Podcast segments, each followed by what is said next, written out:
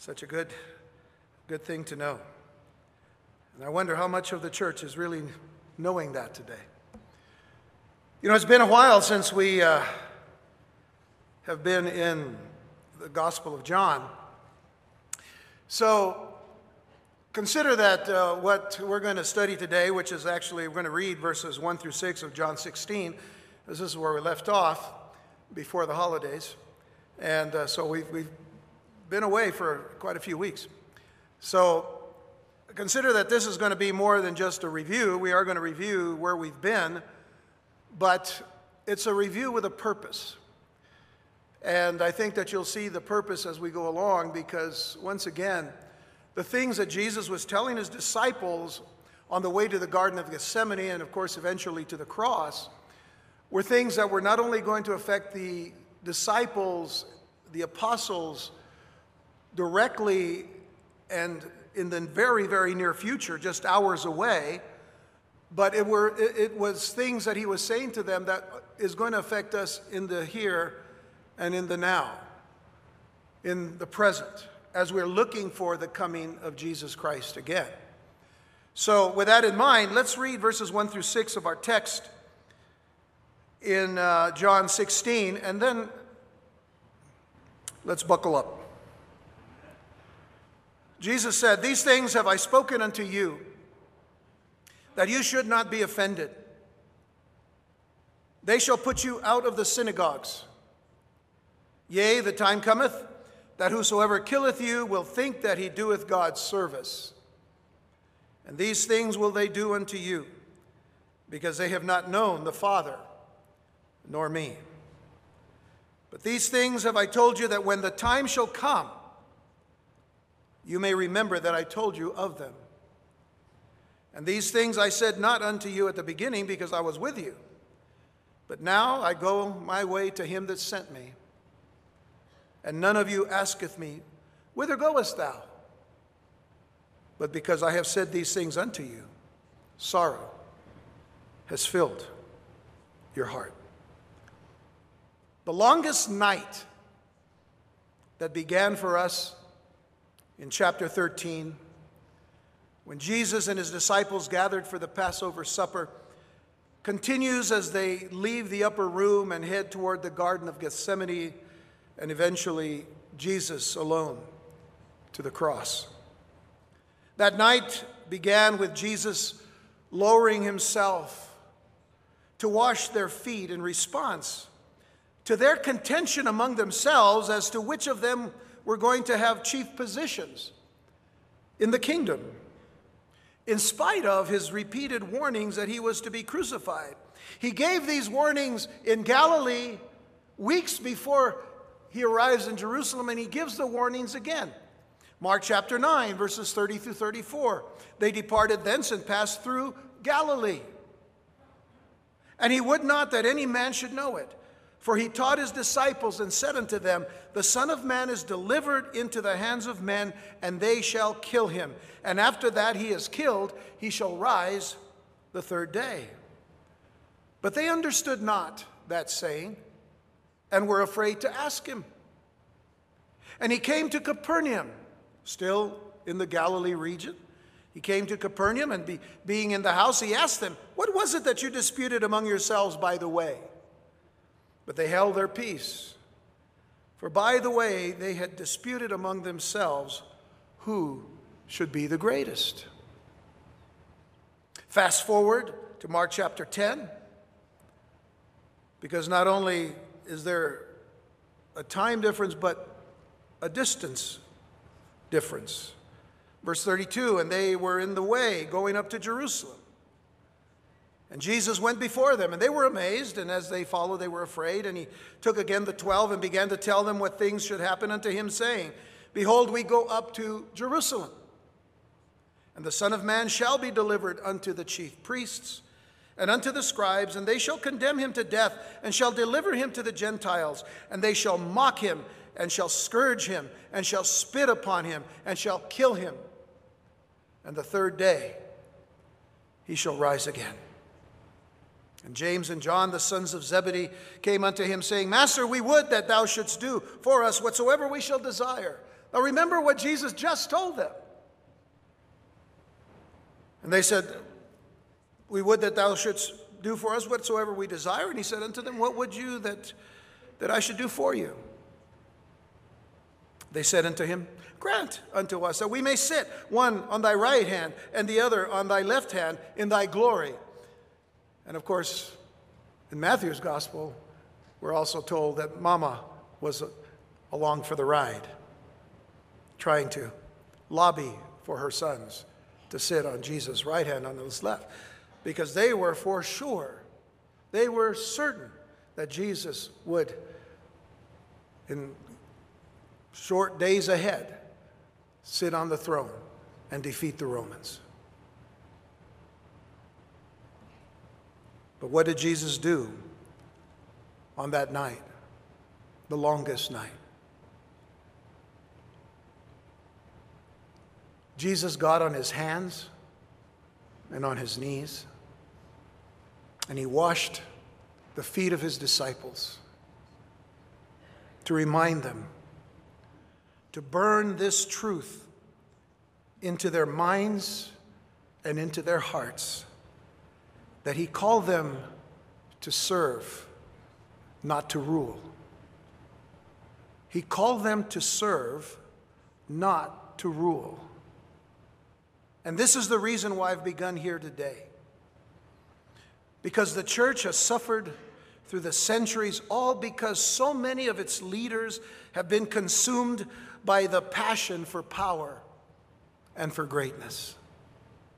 From this self consuming passion, there has arisen powerful organizations and high offices and positions that were created to satisfy men's worldly and selfish ambitions, using the name of Jesus Christ to serve themselves rather than to humbly serve Christ and to serve others.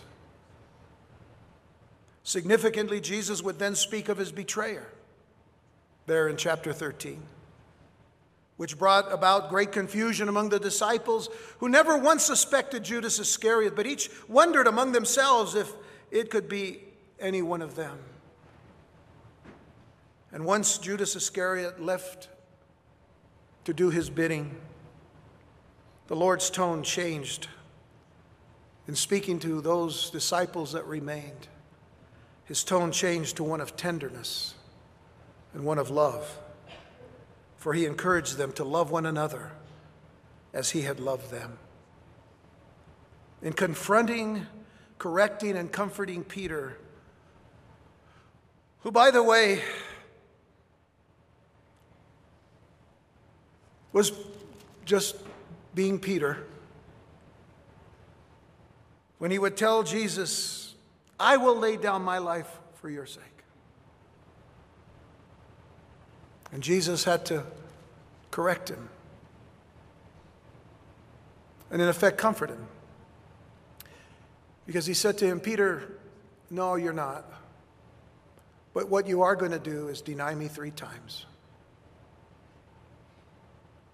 So, in confronting and correcting and comforting Peter and the remaining disciples, Jesus pointed to their future home. This is how he comforted them. He pointed to their future home, the home for all true believers, the home for his bride.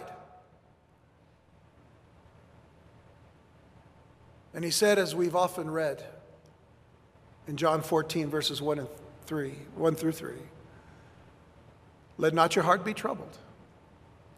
You believe in God, believe also in me.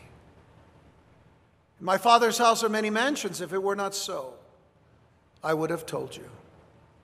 I go to prepare a place for you. And if I go and prepare a place for you, I will come again and receive you unto myself, that where I am, there you may be also. Saying many, many other things. Eventually, Jesus would say, Let's go. And leaving the upper room and moving closer to the Garden of Gethsemane, Jesus would then go on to speak about his Father. He would speak about the Comforter, the Holy Spirit, the Spirit of truth. He would speak about his peace, being the true vine, about abiding in him and he in them, He would speak to them about being chosen of Him to bear fruit, to bear more fruit, to bear much fruit. But then in John 15, verse 18, after encouraging them to love one another, Jesus would now, would now talk about hatred. He would talk about hatred. And he said in verse 18, If the world hate you, you know that it hated me before it hated you. If you were of the world, the world would love his own. But because you're not of the world, but I have chosen you out of the world, therefore the world hateth you. Remember the word I said unto you the servant is not greater than his Lord. If they have persecuted me, they will also persecute you. If they have kept my saying, they will keep yours also. But all these things will they do unto you for my name's sake, because they know not him that sent me. Take note of that phrase, they know not him that sent me. He says that often to his disciples about the world and about the religious. If I had not come and spoken unto them, they had not had sin, but now they have no cloak for their sin. They have no, they have no way to hide from it, they have no way to cover it up. He that hateth me hateth my Father also. If I had not done among them the works which none other man did, they had not had sin, but now have they both seen and hated both me and my Father. But this cometh to pass, that the word might be fulfilled that is written in their law, they hated me without a cause. Seven times he uses the word hatred in one form or another. And it would seem to some an incredible thing that anyone could even hate Jesus Christ and his followers. But remember, that was then. And that is the exact situation before us today. That is the exact situation that we see happening in the world today toward the true believer in Jesus Christ. And what is even more perplexing to some is that that hatred actually comes from religious people. Let me interject here very quickly that if you are a true believer in Jesus Christ, if you've been born again of the Spirit of God, if you know that you are bound toward heaven and bound to heaven because of Jesus, that you're forgiven of all of your sins because of the work of Jesus Christ on the cross, his death, burial, and resurrection, if you are indeed a true believer in Jesus Christ, you're not a religious person. Because it is not about religion, it is about relationship. So understand what I'm saying here. Understand the distinction. And consider that in a few hours in our, in our text, in a few hours, the religious leaders of Israel would condemn the Messiah of Israel and cry out for his blood.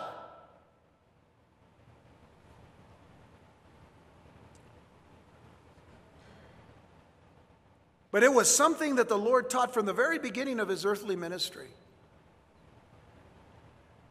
Think about the Sermon on the Mount. Think about the Beatitudes that uh, are given by Jesus to the crowds that are listening to him on that hill. In verses 10 through 12 of Matthew 5, Jesus said, Blessed are they which are persecuted for righteousness' sake, for theirs is the kingdom of heaven. Blessed are ye when men shall revile you and persecute you, and shall say all manner of evil against you falsely for my sake.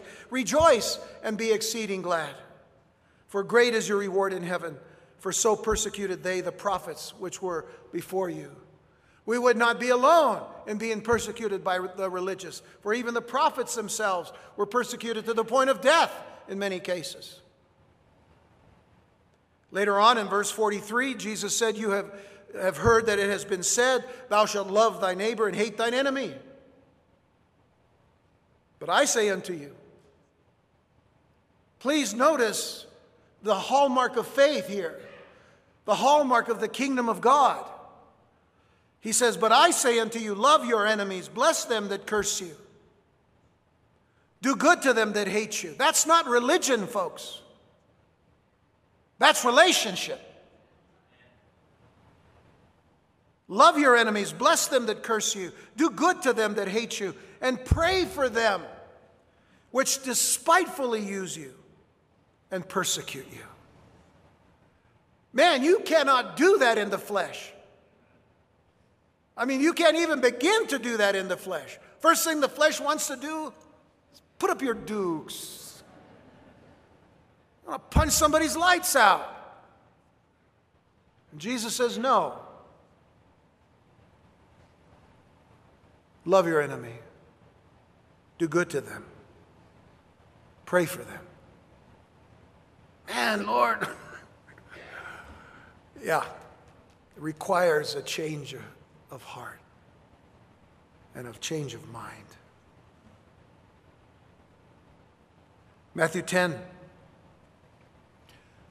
Jesus said to his disciples, he sends them out, He said, Behold, I send you forth as sheep in the midst of wolves. See, Jesus never said, listen, go out there, man, everything's going to be cool. You just have faith in faith, man. You could, you could, you know, you can climb mountains, you can destroy them. You know, no, he said, no, you're going out in the midst of wolves. Jesus told them the truth. Let's understand that.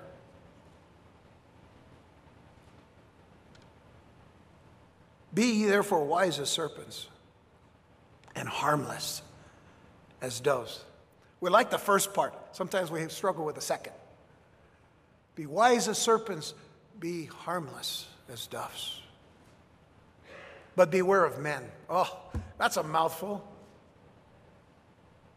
Beware of men, for they will deliver you up to the councils. That's a religious council, by the way. And they will scourge you in their synagogues and you shall be brought before governors and kings for my sake. Just ask the Apostle Paul for a testimony against them and the Gentiles.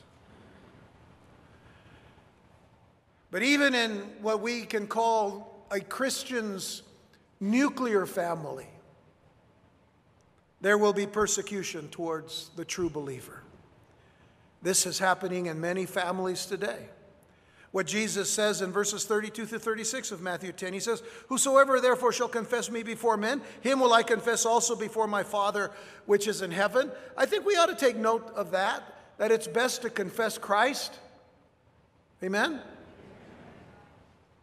But whosoever shall deny me before men, him will I also deny before my Father which is in heaven. We ought to take note of that too. But then he says this Think not that I am come to send peace on, on earth. I came not to send peace, but a sword. For I am come to set a man at variance against his father, and the daughter against her mother, and the daughter in law against her mother in law. This is not Jesus saying, This is why I came. I came to divide. No. But he knew that his coming would do that very thing.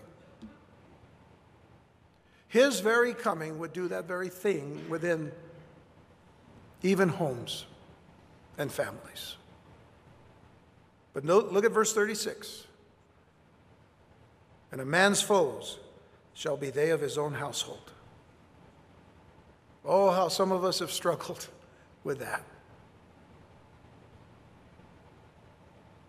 When Christ has changed our lives, we change. The family doesn't understand it sometimes. That's why we have to be wise as serpents and harmless as doves so that we can show the light of the glory of Christ to those who need Jesus in our families. And then in Matthew chapter 23, when even in denouncing the Pharisees as he did throughout this whole chapter, notice what he says in verses 34 and 35.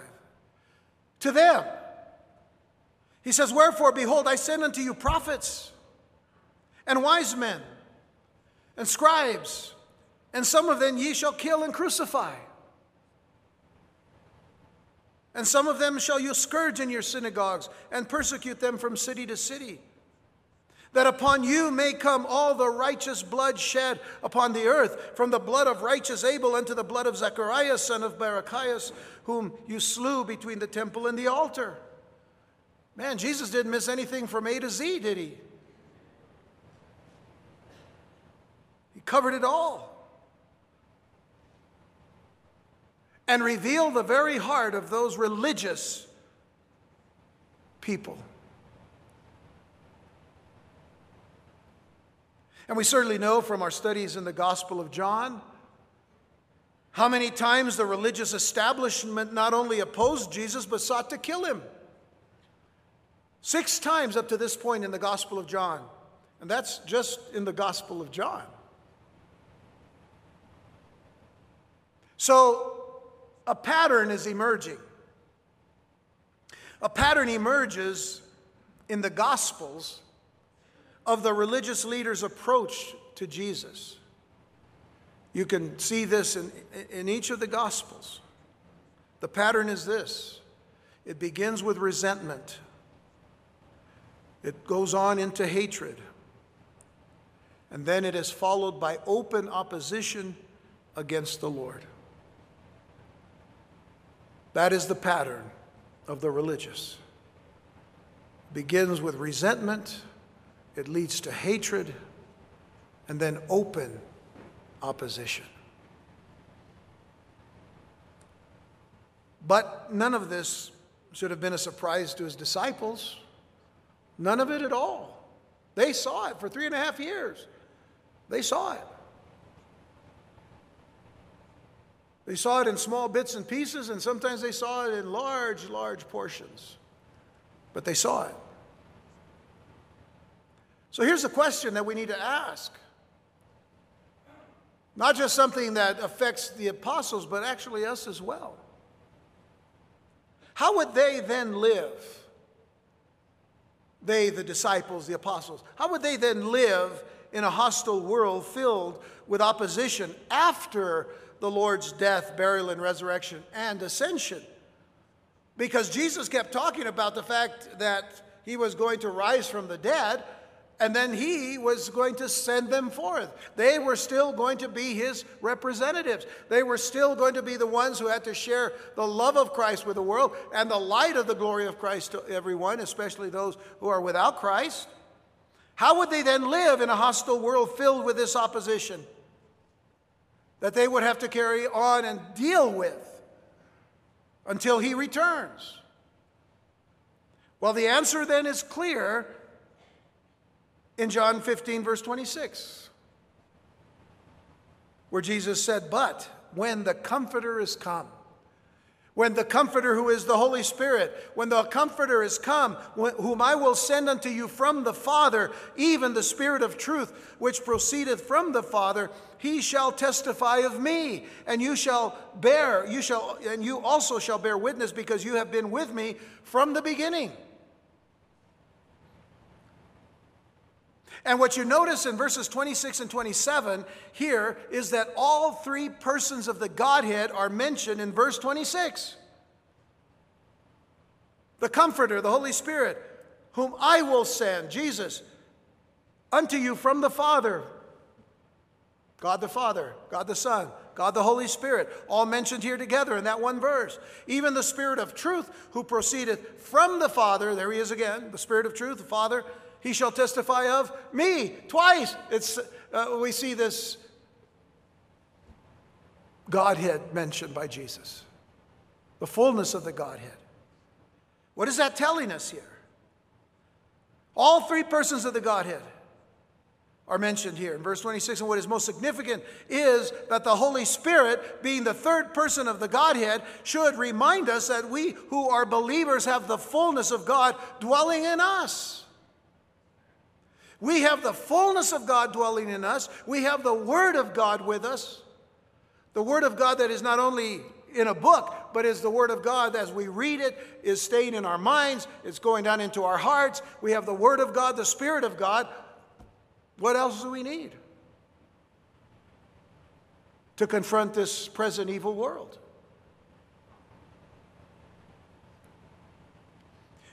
But let me just say that if we don't have the Spirit dwelling within us, we wouldn't be able to serve the Lord in this present even evil world. We wouldn't be. It is impossible. If we do not have the Spirit of God dwelling within us, we won't be able to serve the Lord in this world.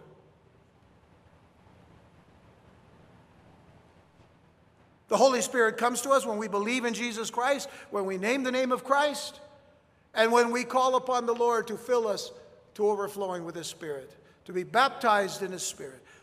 But to have the Spirit of God with us, and not only with us, and remember this the Spirit of God is not only uh, among us and with us or upon us, but He's in us. The supernatural power of God is with us. Why? Because we live in, a, in the present evil world. And it's pretty evil. In fact, it's doubly evil because Jesus said, As in the days of Noah and Lot, so shall it be at the coming of the Son of Man. Those days were so evil that God destroyed the world and everything that was in it except for eight people and some animals.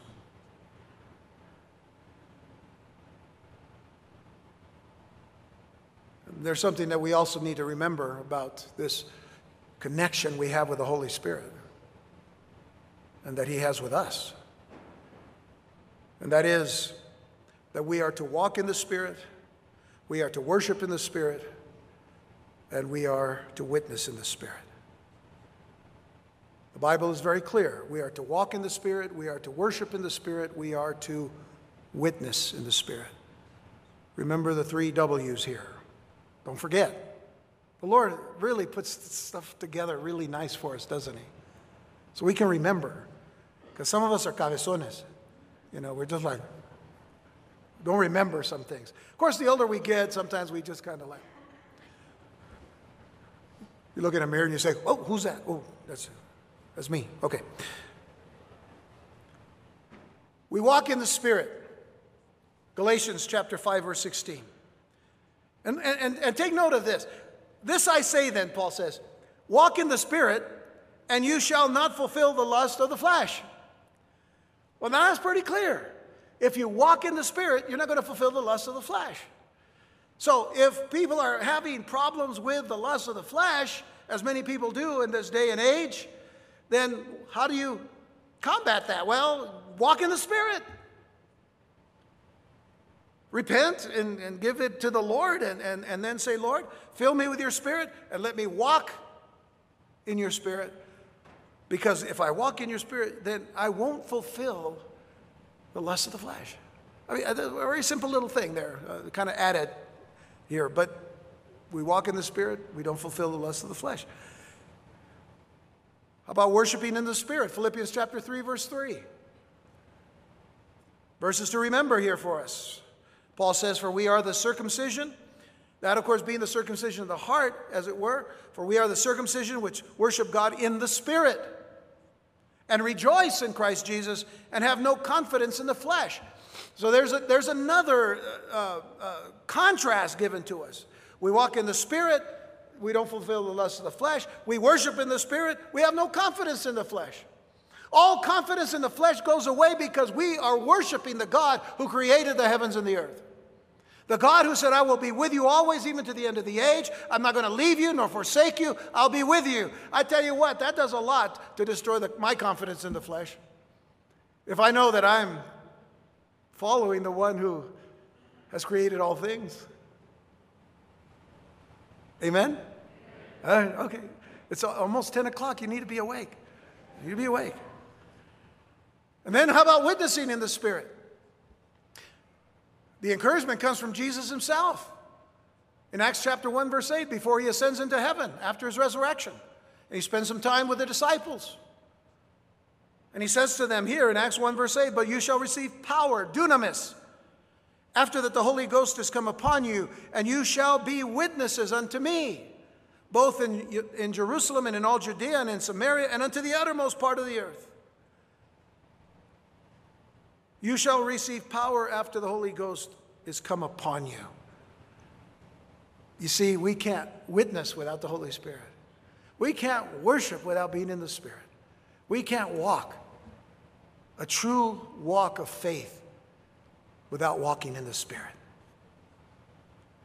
So that's what we need in dealing with the hostilities of this present evil world. But it's sad that I have to speak about the fact that much of the opposition to true Christianity today comes from those who only profess Christianity in a nominal sense. Back in January of 2014, the Pew Research Center, some of you have probably heard of that. The Pew, P E W, which is like the pews in churches. The Pew Research Center, a respected think tank based in Washington, D.C., published a report entitled Religious Hostilities Reach Six Year High. Religious hostilities reach six year high. Now, this particular survey recorded the steady growth of religious persecution around the world and found that social hostilities involving religion are currently most frequently directed toward people of the Christian faith. Now, the sharpest increase was obviously in the Middle East. It was centered around, at that time, centered around the 2010 2011 Arab Spring, if you, uh, many of you remember the Arab Spring. There were some people in, in the administration at, the, at, the, the, at that time that thought the Arab Spring was a great thing. It wasn't. But that's for another time. And then, of course, after that came the rise of ISIS. And then, of course, we saw the persecution. We saw the beheadings. We saw the way that they attacked Christians in their own churches, in Syria, Afghanistan, Iraq, and in many other places. So that was an obvious thing. That was a religious thing, too, by the way. Don't let anybody fool you. The fact of the matter is, Islam is not just a religious group, it is also a, a religious political group. You can't separate it. This is the reason why when people say, you know, that, that uh, uh, the, the, the, the good Muslim and, and the good Christian, you know, we worship the same God, they don't know what they're talking about. They're not the same God. Two different, totally different gods. And when diplomats begin to try to say that Islam is a, is a, is a, is a religion of peace, they don't know what they're talking about. This is all diplomacy, but it is not truth. We've talked about it many times and, and, and touched upon the specifics. But anyway, we go on. So we know that. That's an obvious, that's an obvious attack. But another report from the non denominational group Open Doors stated that the number of Christians martyred for their faith around the world nearly doubled in 2013. And again, I want you to remember the dates and where our current where our administration was and which administration was during that time. This, this is very important. I'll tell you why. Because another of Pew Research's findings detailed an, ex, an escalation in the United States from the lowest category of government restrictions on Christian expression. It went from the lowest category when? Mid 2009. It went from the lowest category of government restrictions on Christian expressions at, at roughly the beginning of the previous administration to an advanced category in only three years. In only three years. How telling is that? That trend, by the way, continued upward during the remainder of that administration. My question is whatever happened to one nation under God? Whatever happened?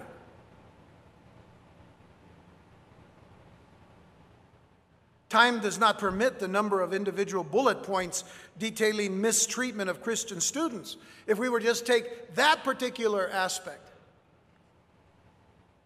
of the number of, mis, uh, of, of details uh, of mistreatment of Christian students by school officials curtailing the students' free speech rights simply because of their faith and their family's faith in Christ. I mean, we could spend a whole afternoon detailing them. I have a whole book about that thick. From those who are, are uh, in, in the uh, Christian legal defense uh, funds and, and all. Uh, of every case where students have been attacked for their faith in Christ. You know, it says one, it says one person said, faith has always been persecuted by unbelief. Faith has always been persecuted by unbelief. And, and I don't even want to go there when, when, and talk about ignorance. Well, that's another matter. But I have to share one brief account with you. I do want to share one brief account. I think it was the one that, that, that struck me the most. And there are many of them. And there are many of them that can strike you. But I mean, this, this one struck me the, the, the most. It was an incident that involved a California teacher who threw away a gift from a first grader. First grader, six years old maybe? Threw away a gift from a first grader because it was spiritual in nature. And then the teacher said, and this was from the report the teacher said, Jesus is not allowed in school, and proceeded to throw the present in the trash in front of the student. Six years old.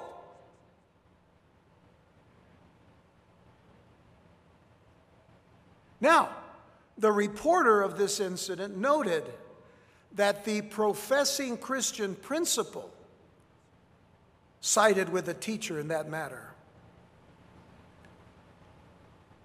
You see, that what concerns me about matters such as this is not so much that agnostic or atheistic teacher acting in ignorance. It is the professing Christian not standing for Christ and for the truth and for simple decency toward a child that will be affected by that kind of stupidity forever. Or at least for a long time.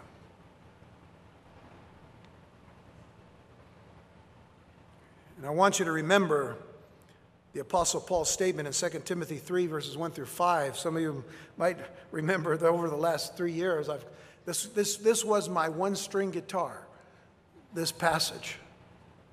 Studied it a lot, talked about it a lot. But I brought it up because we are living in these times.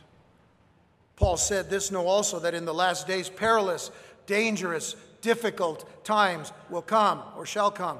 For men shall be lovers of their own selves, covetous, boasters, proud, blasphemers, disobedient to parents, unthankful, unholy, without natural affection, truce breakers, false accusers, incontinent, fierce, despisers of those that are good, traitors, heady, high minded lovers of pleasures more than lovers of God.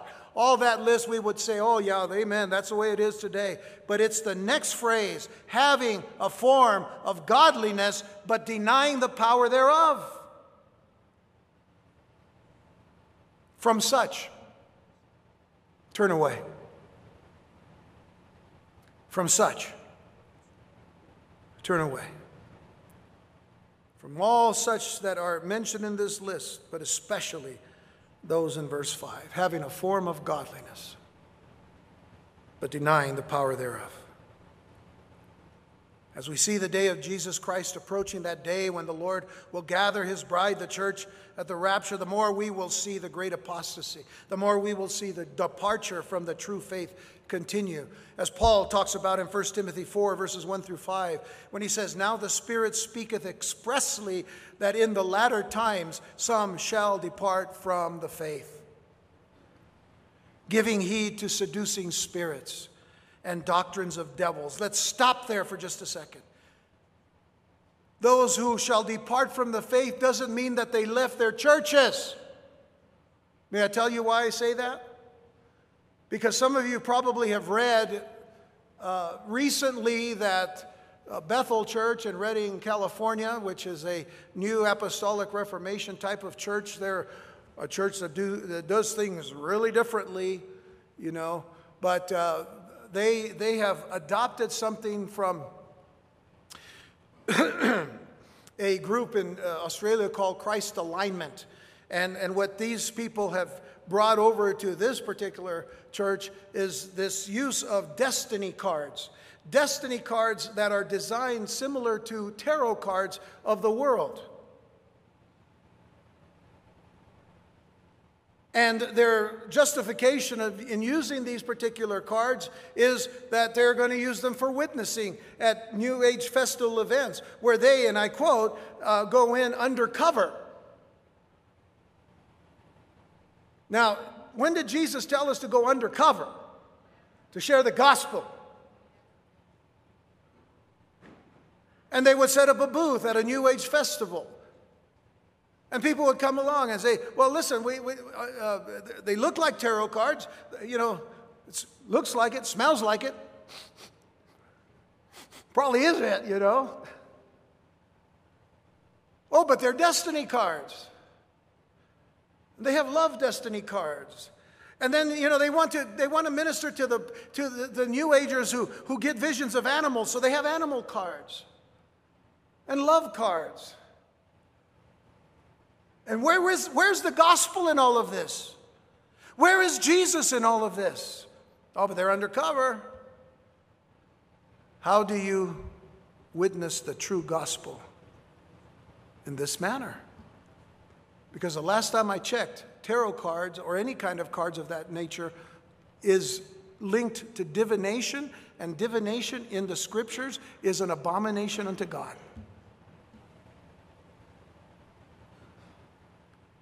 So you don't have to leave. You, you can depart from the faith without leaving a church. Do you understand what I'm saying? And if the church adopts it, then we're in real trouble. Let's go on. Speaking lies and hypocrisy. That's a lie and hypocrisy, by the way, isn't it? To go undercover at a New Age festival acting like if you're New Age, well, the fact of the matter is, Bethel Temple, or I should say Bethel Church, uh, is, is very much kind of tied into emerging other things, and, and, and so there, there's a lot of New Agey stuff anyway. It's not about the gospel, really. Speaking lies and hypocrisy, having their conscience seared with a hot iron, forbidding to marry and commanding to abstain from meats which God has created to be received with thanksgiving of them which believe and know the truth. That's another thing, forbidding to marry. Who does that?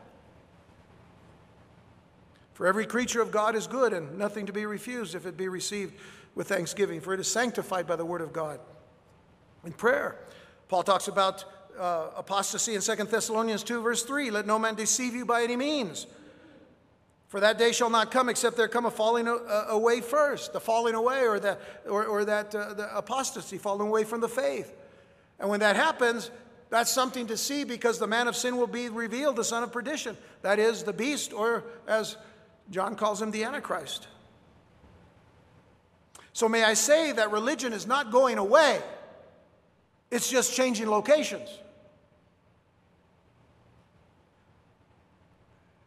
Secular government administrations in recent years have used faith based groups for, uh, for the purposes of, of drawing people from various denominations, churches, synagogues, mosques, and other religious groups to work together for the good of society. That, that might sound good, but let me give you a different perspective. It's also a good way of preparing for the merging of a one world religion to work alongside a one world government to be led by a one world man. And by the way, I say this without repentance. I say this without repentance. You mix you mix anything, quote unquote, faith based or religious with government, and you're in trouble. at least in this particular scenario. We would hope that some of our legislators are believers in Jesus Christ and that they would be able to see these things and see through them. Look at all the scandals that they're having to deal with every day because it's coming from a deeper state principalities and powers and rulers of darkness. So, this is leading to what the scriptures allude to that the greatest threat ever raised against the authentic, genuine, true body of believers in our Lord and Savior Jesus Christ will be and already are religious professing Christians. Religious professing Christians. And it's not about the garb either, folks. I've, I've got to share this quickly. But it's not about the garb. It's not about what you wear. It's who you know. You need to know Jesus, and you need to be known by him. This past Wednesday night, I was speaking about the priests who minister and will minister in the Messianic temple in the millennium. God has expressly told them to wear linen in their service within the inner court. But once they come out of the inner court, they're to take off their linen and put on regular clothing to, to minister to the people for this one ma- major reason. It is to show their humility and not to use their garb to say that they're better than anybody else. So when you start putting on collars and all kinds of other accoutrements, you're putting the attention on yourself, truly not on God and not on Christ. And so, guess what? We just got to our text. And Jesus said, I am going to come back to this, okay, just letting you know. This is part one. These things have I spoken unto you, that you should not be offended. I want to talk about that word in just a moment. They shall put you out of the synagogues, yea, the time cometh that whosoever killeth you will think that he doeth God service. The Muslims, the Muslims think that they're doing God a service by killing Christians and killing Jews and killing others. But the time is coming because even the Jewish religious leaders did that to Jesus. And Jesus said, if they hated me, they're going to hate you. And they think that they're doing God a service in that. The same goes for those who are in the visible church what people think is Christianity is just Christendom. It's not confession of Jesus, it's profession of Jesus. But then he goes on and says, And these things will they do unto you because they have not known the Father nor me. There it is again. They do it because they don't know the Father and they don't know me. But these things have I told you that when the time shall come, you may remember that I told you of them. And these things I said not unto you at the beginning, because I was with you. But now I go my way to him that sent me, and none of you asketh me, Whither goest thou? But because I have said these things unto you, sorrow has filled your heart. If we take anything from this text today, at least for today, and we'll come back to it next time. But if we take anything from this text today, consider the heart of Jesus toward his church, the loving heart of Jesus, the merciful heart, the gracious heart of Jesus for his church when he said, These things have I spoken unto you, that you should not be offended. And that word offended in the Greek is the word skandalizo, from which we get the English word scandal. So, what he is saying to them is that you should not be offended, that you should not be scandalized, that you should not be entrapped, that you should not be tripped up or stumbled by sin, stumbled by apostasy, or any displeasure whatsoever. Don't be stumbled by the things that you see.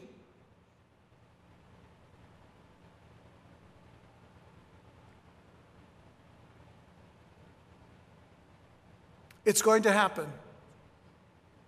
But know this. I hate to jump down to the last verse of this chapter, but I'm going to. Because Jesus says, These things have I spoken unto you. He's just used that phrase, but now he uses it again. And he says, These things have I spoken unto you, that in me you might have shalom, peace. In the world you shall have tribulation, but be of good cheer. I have overcome the world. Folks, that's our hope. He has already overcome the world. And we're going to come to the table of communion today. And we're going to take a simple piece of bread. It's not going to turn into the body of Jesus. It's a simple piece of bread with a little cup of juice